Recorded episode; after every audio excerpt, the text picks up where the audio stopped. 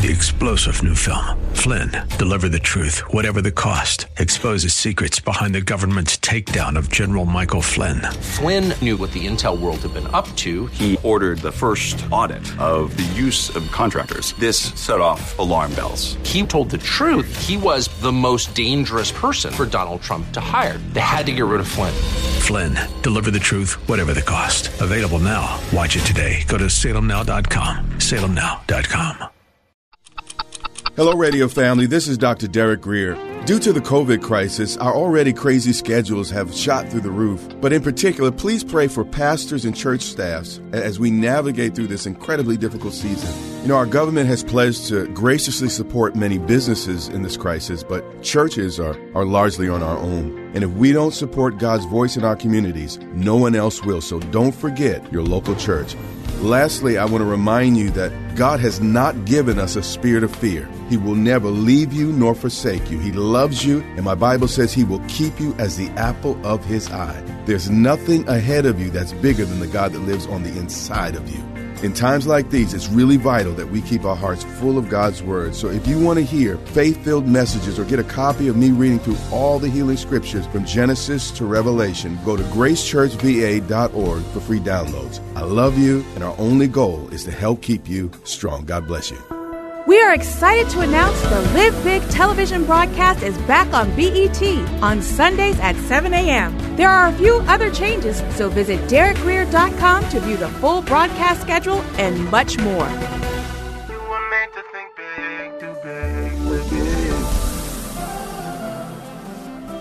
But tomorrow can be bigger.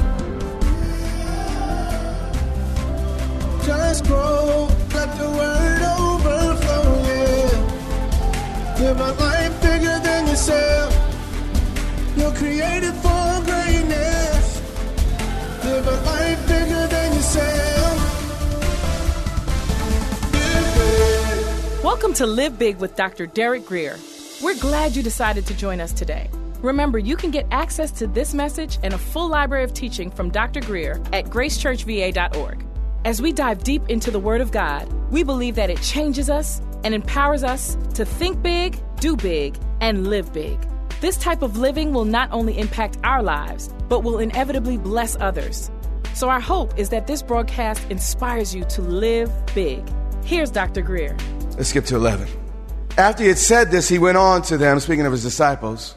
He says, Our friend Lazarus has fallen asleep, but I'm going to wake him up. Jesus intentionally starts messing with the disciples. He knows the conclusion they're going to come to. But Jesus has a way of making statements to help locate the people that he's talking to. Verse 12, his disciples replied, Lord, if he sleeps, he will get what? Better. But Jesus had been speaking of his death. But his disciples thought he meant natural sleep. That's why we need to wait on hearing from God. Because we, we, Lord, show me what you mean by what you said. You hearing me? 14. So then he told them plainly, Lazarus is dead. And for your sake, I am glad. Did we read that right? Now your best friend dies. You get the message. He's, I'm glad. What type of man? What type of God? The only people that can rejoice in the midst of such a crisis are people that know the end from the beginning. The Bible says in one place, Mark 11, 22 to 24, have the faith of God. The faith of God is something or someone that knows the end from the beginning and rests in the middle. Are you tracking with me? He says, Lazarus is dead, and for your sake I am glad. Now, the term there is literally means rejoice, which actually means Jesus said, He, he, he, he, he's dead. When you walk after the Spirit, you're not going to make sense sometimes to the carnal mind. Some scholars will tell you that Jesus never smiled. There's no record of him laughing, but the reality is that's not true. You cannot rejoice looking like this. There has to be a smile. All of a sudden, I mean, the intensity of the moment, he's dealing with his disciples and, and he said, Lazarus is dead. And suddenly he breaks into a laugh and a smile and it seems mean. I'm glad he's dead. And you'll be surprised. Some of the things we're crying over in our lives, God's like, I'm glad that happened. What? And we don't understand it. But God's the same yesterday, today, and forever. Because what happened to you was a mere opportunity for God to reveal himself to you in a way like never before. So he said, Lazarus, and for your sake, I'm glad I was not there. So that you may what? Believe. What's the issue? Them, them believing. Well, what's, listen, if I just heal you, you'll just have faith for healing. I don't want you just to have faith for healing. I want you to have a higher type of faith. Though he slay me, yet shall I live. You hear what I'm saying? I was not there so that you may believe. But, but let us go to him. Verse 16. Then Thomas called Didymus said to the rest of the disciples, let us also go with him that we might, what, die with him. These guys, are, uh, think Jesus has lost his mind, but, but we love him. So I guess we would just go down with him and be killed too. When faith fails, at least have courage. You hear me? They didn't believe they were good, but they had courage. Verse 17. On his arrival, Jesus found that Lazarus had already been in the tomb for what? That doesn't strike us as an interesting a point that you need to mention in the Bible because dead is dead. But the reality is, they, this was not modern modern world. They didn't have. I don't even remember what you call those screens where you just had a flat line. What are they called? The, okay, no one knows the name of the screen. Okay, what's that? Yeah, EKG, whatever it is. Um, they didn't have all that. And every now and then, someone would kind of go into a coma and wake up. So, what happened over history and over time is the rabbis developed various theories and, and uh, traditions on uh, uh, why that happens. But the end tradition was that a spirit stayed around a body for no more than three to, to near the, the end of a, the beginning of the fourth day. And at that point, it could no longer stay in the earth and had to go home. The point that's being made here is that Jesus wanted to wait till it was absolutely impossible. Until everyone knew that death was irrevocable, that the situation was irreversible.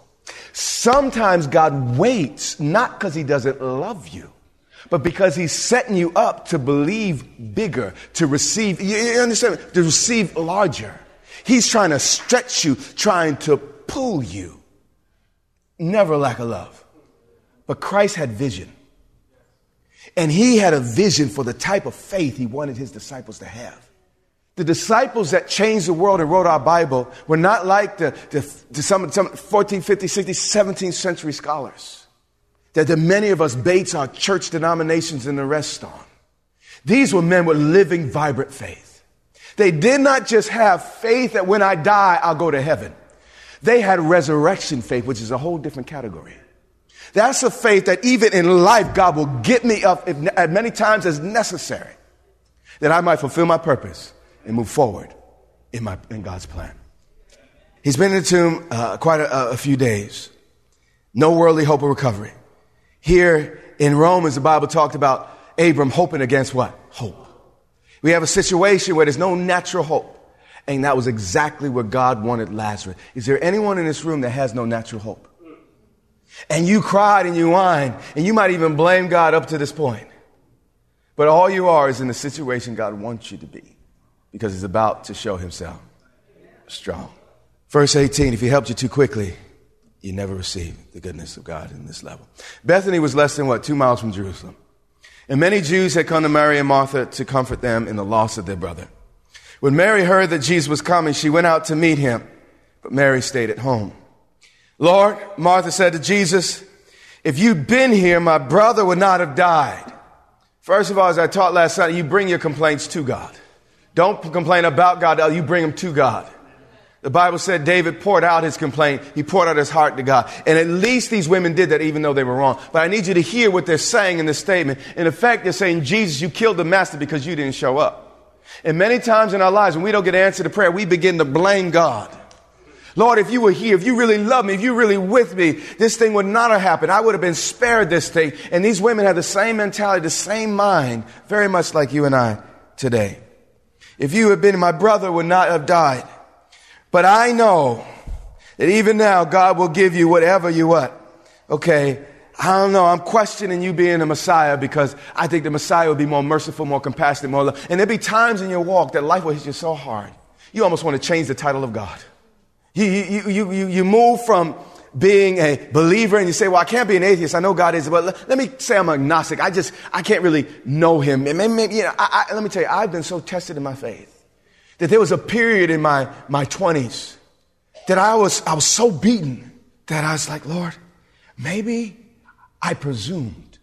Maybe you are. I can't deny you are. But I presume thinking I can know you and that I can concretely trust you.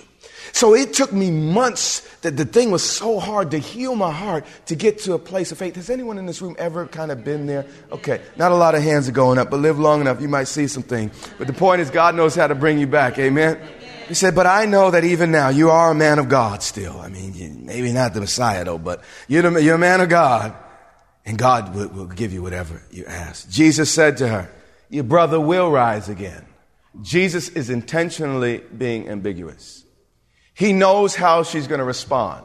He's drawing her out.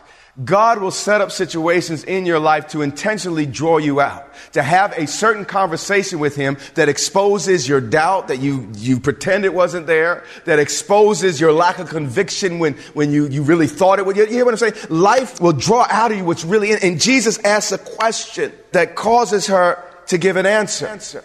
And, and the interesting thing is, if we were in Sunday school, we would say this answer was correct. But life does not happen in Sunday school. Life happens, you know, in the house while people are screaming. Life happens in the middle of a car accident. Are you hearing? Life happens all around us all day long. God does not want a faith that is so theologically correct that we're no earthly good. I believe in being theologically correct. I read through this, this Bible at least once a year. I, I look to the scholars, appreciate the scholars. But we need to read something here. Verse 12. Is that where I, I belong? Where am I? I'm at verse 21. Thank you. 23. Jesus said, Your brother will rise again. Let me change places here. Martha answered. She gives a perfect Sunday school answer. She gets a star on her head. I know he will rise again at the resurrection. She has right doctrine. You would think Jesus would say, the Sadducees didn't believe it. I mean, that was a major group at that time. They were Sadducees because they didn't believe in the resurrection. So you think he got excited, but instead we, we, we begin to hear rebuke. Jesus says, I am. But let me back up. He said, your doctrine's right, but your problem is you don't have right now faith. You can have sterile, cold doctrine just right. Get a star on your head every day. I mean, you, you, you, you're right in the fact that we're not a, a, glorified planet of the apes. We didn't come from monkeys. You, you got the, the fact right that Jesus is the only way to God. You got it right that, that God is triune. You got it right that we need to be baptized by water. You got it All the essential doctrines you got right, but you're good for nothing while you live on planet Earth. She had it right, but she was so wrong. Many of us have doctrines so perfect the problem with it is so far away, you have to die to enjoy it. He looks at her and says, I am not, I will be. The word I am literally means all that I've ever been, all that I ever will be, I am right now. He was saying, you woman, I don't want a faith when I die by and by. That is not what I'm looking for on planet Earth. Thank God that we know when we die by and by, everything's going to be all right. But if that was all we needed to know, we needed to come to church one time. Read me John 3 16, walk away, live my life, and die. But obviously, there's more to the gospel. Or Jesus wouldn't say, don't forsake the, the assembling of yourselves together because I got some stuff to teach you. Are you tracking with me? Jesus looks at her and says, Ego eimi in the Greek. He's saying, Woman, what is this? What is all this religious thinking that divorces my truth from the now? I'm not gonna love you, I love you.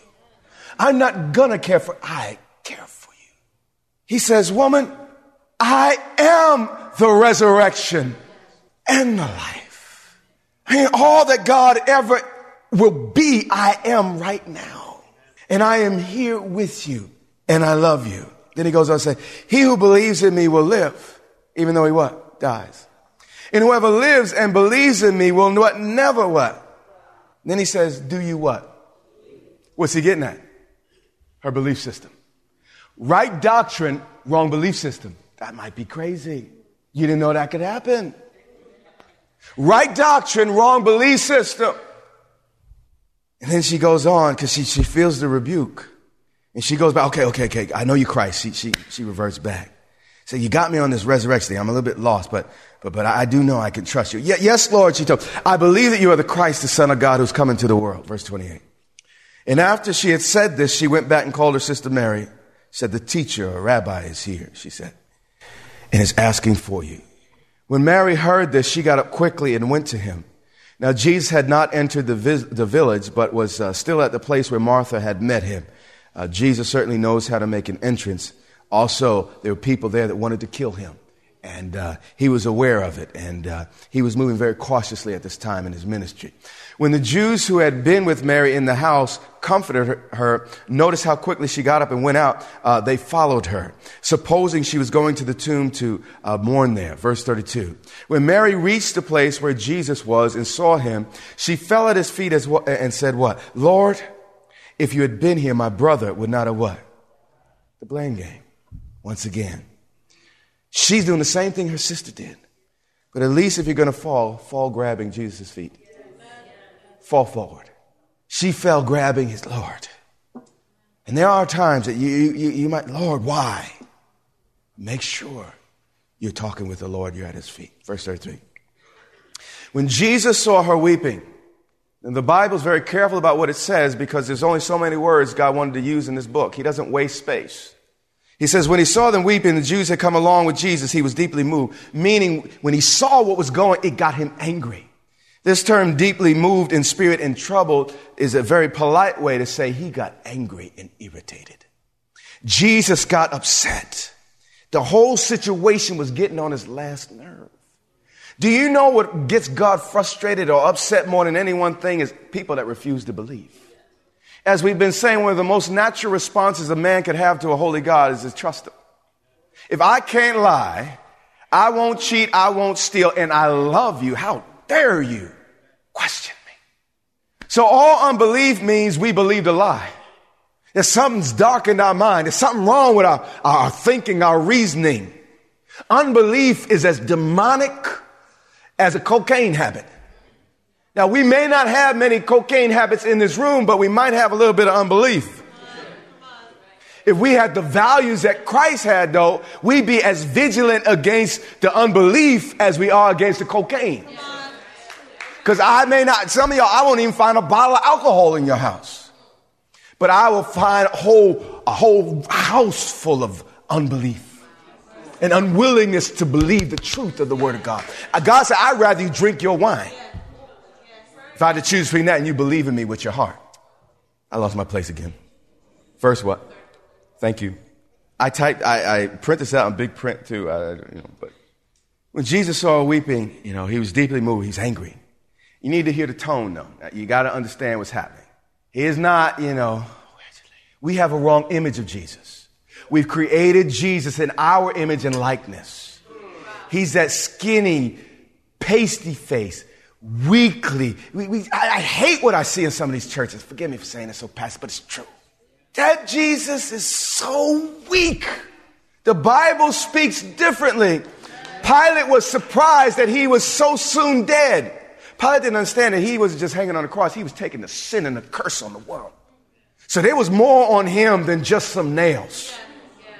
But the Bible says Pilate was surprised that he had so soon died on Calvary's cross. Why? If he was a weak, sickly little guy, barely making it in, the room, you wouldn't be surprised. But he was surprised because there was a strength about Jesus. He was, he is the life. He's a life about Jesus. When Jesus looked at you, man, his eyes danced, his face danced. Every muscle in his face was used accurately and appropriately. Jesus was full of passion, vigor, strength, life. Just like the jungle. I'm not comfortable in the jungle because I'm from the suburbs, you know. I don't want all those bugs, all those insects. But you see, God, when He created this planet, He got bugs flying, you got, you got fish swimming, you got, you're just full of life. Everything is green stuff buzzing around you. And God, by nature, is vibrant and full of life. And if He has His way, He makes everything lively. Right?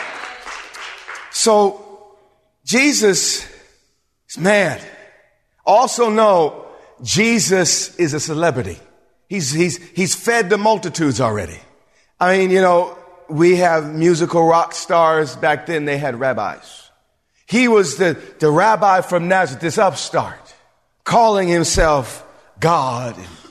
Everyone knew about it. So when he walked in, every eye was on him. But Jesus didn't try to put on a poker face. Jesus was not intimidated at all by anyone in that room. Sometimes when the Holy Ghost comes on me strong, I get nervous. Because I'm like, how are they going to receive what I'm, because everyone thinks Jesus just, I said it's lesser, I can't improve. But you kind of think Jesus is a Michael Jackson. So just forgive me again, Lord, for, for saying that. You know, not really a man, but not really a woman. You know, and just, you know, with life and, you know, you know, and just, you know, just think he's this little weak character. Jesus was a carpenter. He had rough hands when he shook your hand, even though they didn't do it back then, but if he shook your hand, you'd feel a grip. They tried to throw him off the cliff. We talk about this. He walked right through the crowd. There was something about him that was absolutely regal and controlling, not in the wrong way. Storm would come against him, like, get out of here. People never met such a man. They were all afraid. oh, they got the leprosy, the leprosy. And anyone who touched a leper was unclean. Jesus was like, he was so full of life, instead of their death getting on him, his life would get on them and heal them. Jesus was alive. And he was angry, livid. And he said, Where did you, have you laid him? Get the tone and everyone's eyes on Jesus. And they said, Come and see, Lord. They replied. Now, Jesus gone from laughing to weeping. Now he's about to cry. Jesus gone through a lot of different emotions.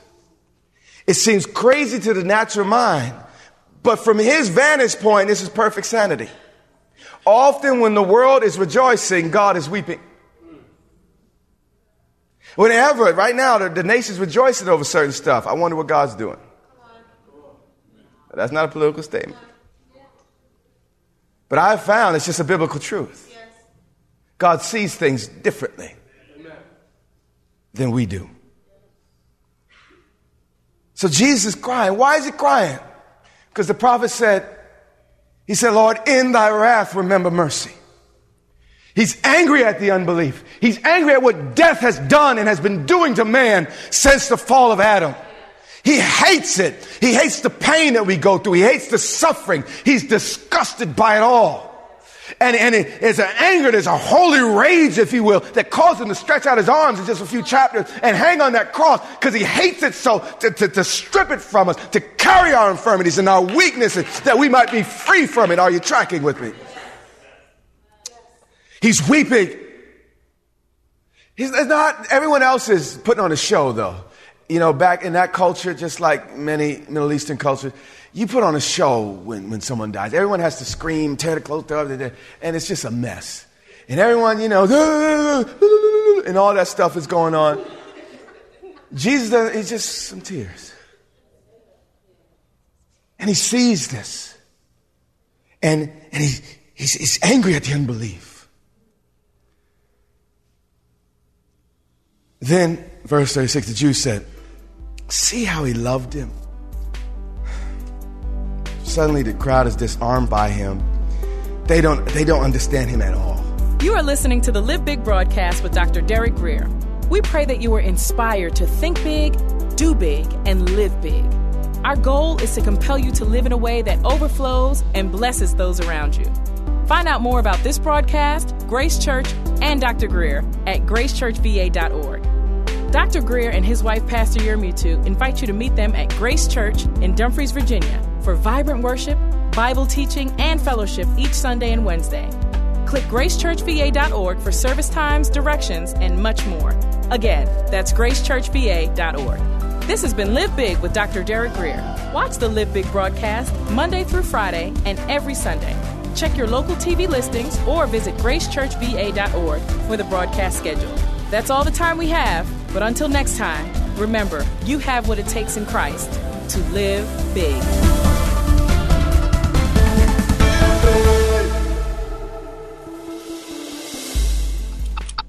There's a lot going on surrounding the coronavirus, and, and while we should be cautious and use wisdom, we must fight against living in fear. In times of crisis, you know, stress can wreak havoc in our minds and bodies if we let it. Don't get me wrong, fear is a natural emotion, but through God's word, we have power to overcome it. 1 Peter 5 and 7 teaches us to give all our worries and cares to Him because He cares for us. 2 Timothy 1 and 7 reminds us that God has not given us a spirit of fear, but of power and of love and of a sound mind. Sometimes there's nothing you can do to control your situation, but in times like this, we look to what God has put in us to overcome what's around us. And I want to encourage you to build your faith and find peace in God's Word. Go to gracechurchva.org to listen to my latest series titled No Fear. Also, get a copy of me reading all of the healing scriptures in the Bible from Genesis to Revelation as a free download. I love you, I'm praying for you, and we will get through this together.